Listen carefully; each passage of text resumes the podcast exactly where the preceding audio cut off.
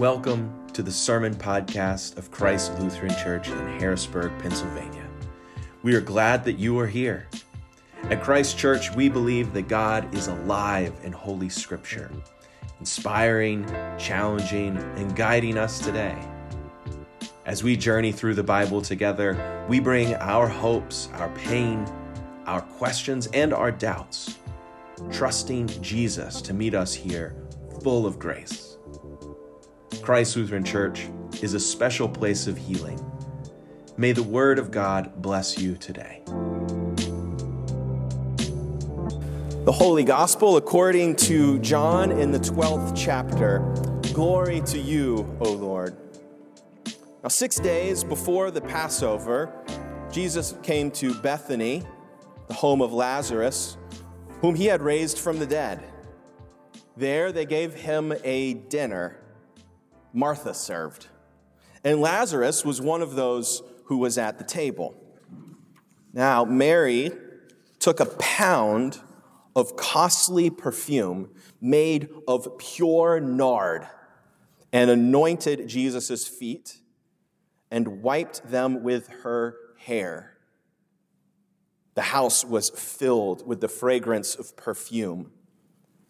But Judas Iscariot, one of the disciples, the one who was about to betray him, said, Why was this perfume not sold for 300 denarii and the money given to the poor? And he said this not because he cared about the poor, but because he was a thief. He kept the common person, he used to steal what was put into it. And Jesus said, Leave her alone. She bought it so that she might keep it for the day of my burial. And you always have the poor with you. You will not always have me. The gospel of the Lord.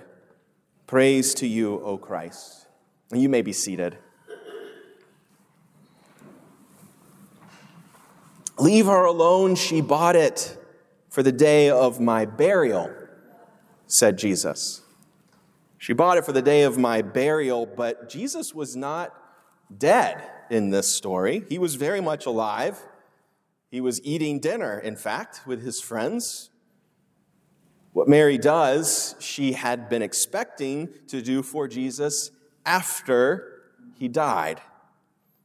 Jesus had been preparing his followers for his death. He knew the time was coming soon, but those closest to him, they had not really seemed to process this. They did not understand, but Mary did. And she had spent a whole year's worth of money to buy the costliest perfume to prepare his body for the grave. Now, this made me think of one of our, our closest friends here in Harrisburg. Um, she is the spouse of uh, a rabbi in town, and uh, she belongs to a special group in her synagogue uh, that are uh, women who are tasked with this honor of preparing a body for burial. Uh, she was telling us the other day how when somebody in her community dies, uh, she is part of this community that, that participates in this ancient tradition. She cleans the body, she anoints it with oil and perfumes. It is intimate, it is sacred, it is a final dignifying gift for a beloved member of the family of faith. Mary was prepared to do this for Jesus, but he was still very much alive when she broke open the bottle of costly perfume made of pure nard. Nard is this aromatic ointment. It's made uh, from plants and flowers. You can imagine a house filled with this fragrance. The smell would be overwhelming, as were Mary's actions, pouring it all onto Jesus' feet as he was reclining at the table, she's kneeling behind him, wiping her feet, his feet with her hair. Smell was overpowering, Mary was overpowering. Judas, one of Jesus' followers, he was offended by all of it. He got up, upset, But Jesus defended Mary. He said, Leave her alone. And then he said, You will not always have me with you. Now, Jesus was speaking of his death, of the days ahead after he died when they would have to find a way to go on without him. His friends and family would miss him the way that we miss our loved ones when they die. But thanks to Mary, even though they wouldn't be able to, to reach out and, and touch him, whenever they smelled perfume, or whenever they caught the, the scent of a flower that, that may have contributed to that perfume, or, or they caught the scent of some aromatic oil, they would remember him. Through the sense of smell, they would almost time travel back to this moment with him. As the smell of perfume filled the house, Jesus knows that they will not always have him with them, but they will always have this moment. This fragrant, holy memory. A reminder of his costly love, a reminder of his sacrifice. It's called a Proustian moment, how a, a smell can trigger a memory. It's named after a moment in a novel by the 20th century French writer Marcel Proust. A Proustian moment is when a, a sense triggers this rush of memories. Scientists have confirmed this powerful link between smell and memory. The part of the brain that handles smell, it's, it's called the olfactory bulb. It's this thing in the front of the brain, and, and it sends information about what we smell directly to the limbic system, including the amygdala and the hippocampus. And, and these are the parts of the brain that are related to emotion and to memory. In this sermon series that we've been uh, going through the last few weeks, we have uh, been talking about over and over and over again how God created us as sensory beings. God knit us together in our mother's wombs with the great intention, created this direct route between our sense of smell and our memory and our emotion.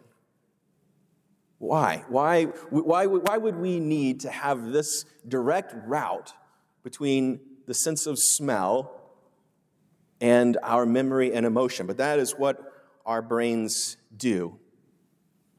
Certain memories, they linger within us like that certain scent that hangs in the air.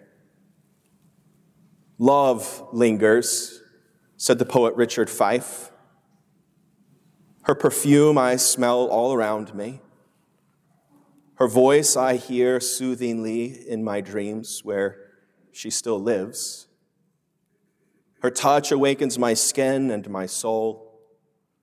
Her smile is etched in my mind, where it warms my heart.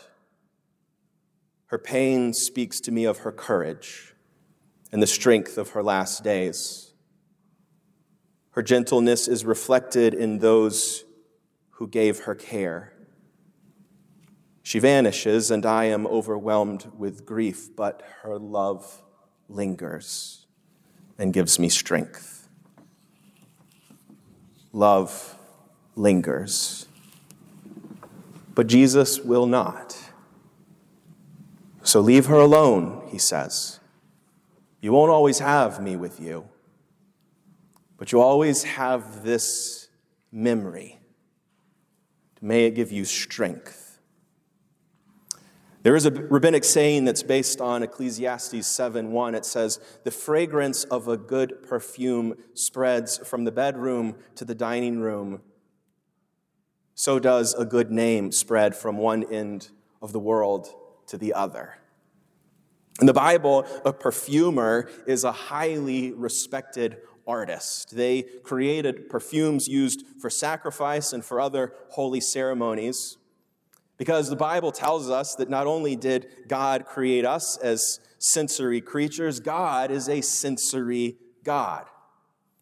In Genesis 8, after God saved Noah and his family from the flood, Noah built an altar to the Lord and he, he made a burnt offering of meat to God. And the Bible says that when the Lord smelled the pleasing aroma, he said, Well, I'll never again curse the ground because of man.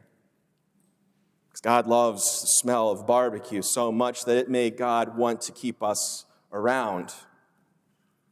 A perfumer is an artist whose art helps people connect with God, creating smells in worship that please God. Psalm 141 2 says, Let my prayer be counted as incense before you, God. God desires the experience of our prayers as much as God enjoys incense. And we are made in the image of a God who delights in the senses. Proverbs 27 9 says, Oil and perfume make the heart glad. And we know this. Smells affect our mood. That's what the children just revealed to us in just an instant. Just remember uh, what's your favorite smell? They all had one. And did you see how happy they got thinking about pizza and burgers and all those things? Smells, they affect our mood. Does anybody like to light candles, aromatic candles? Yeah, I do. Some, you know, autumnal smells when fall hits, and maybe some uh, kind of uh, winter smells. Now we're longing for those springtime smells. Does anyone have a favorite air freshener? You got to use just that. I think we're a Myers family in our house. In our house, River already said, in our house, the joy increases measurably the moment that the smell of hot pizza comes through the front door. Certain smells just make the heart glad. Last week, uh, Steve, you reminded me of John Denver's song, You Fill Up My Senses. It was one of Karen's favorites. I went back and listened to it, and, and I, I had to turn it into our, our prayer of confession today. Denver, he loved to ski, and he wrote that entire song in 10 minutes on the ski lift ride to the, the top of Aspen Mountain in Colorado. He said that he was just filled with a total immersion in the beauty of the colors and the sounds that filled all of his senses. Our senses are a powerful source of emotion that stir love, feelings of love and admiration gratitude, awe. As we heard from the prophet Isaiah, Isaiah says, Pay attention. I'm doing a new thing, and now it springs forth. Do you not sense it? Do you not perceive it? As Denver sings, You fill up my senses like the night in a forest, like mountains in springtime, like a walk in the rain, like a storm in the desert, like a sleepy blue ocean. You fill up my senses. Come fill me again. We're given the gift of smell that we might perceive the glory of God. We have uh, the gift of smell that, that a, a, certain aroma that God sends our way may remind you of a moment of love, of a, a moment that you felt secure. A, maybe it reminds you of a meal, a moment, a time around a particular table. Maybe you, you get a, a certain whiff and you're suddenly back in the arms of someone who made you feel safe and cherished. You get a, a, a certain smell, and, and you're taken to this moment where you felt awe, the beauty of creation. God gives us the sense of smell that we do not forget even now that God is doing amazing works if we can perceive them, if we give ourselves really the permission to let us be present in this moment, to take it all in with our senses. There's something else that is amazing about the sense of smell. It's, it's something that we can, we can experience smell, we can smell something without being in the presence of whatever it is. You know, the other senses, we, we, to see something, you, you, kind of, you have to be looking at it. To, to touch something, it has to be in front of you. To smell something, it, it can be somewhere. Have you ever uh, tried to follow a scent? You, you have. You, you've, there's been a time that you've, what is that smell? It's, you're curious. What is that? Like a deer in the woods and then you, you, you, don't know what it is. It's not in front of you, so you go looking for it. What is it? Where is it coming from?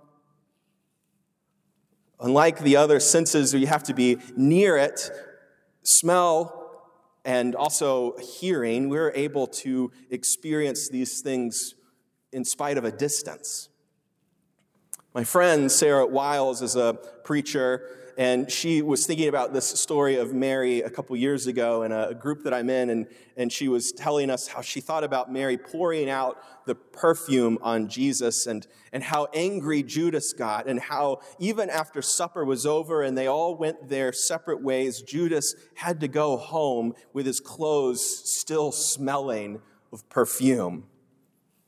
Because it would take a while for the scent of Mary's act of love to leave him and his shame and anger, those are some things that would linger as well.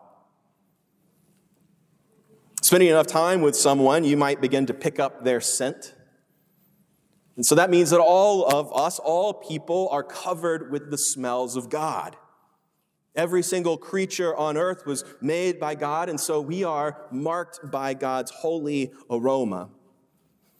The Apostle Paul says in 2 Corinthians he teaches that we spread the fragrance of Christ and we are the smell of Christ to God. The church is the body of Christ. We have taken on his smell. So God smells us and God smells his son.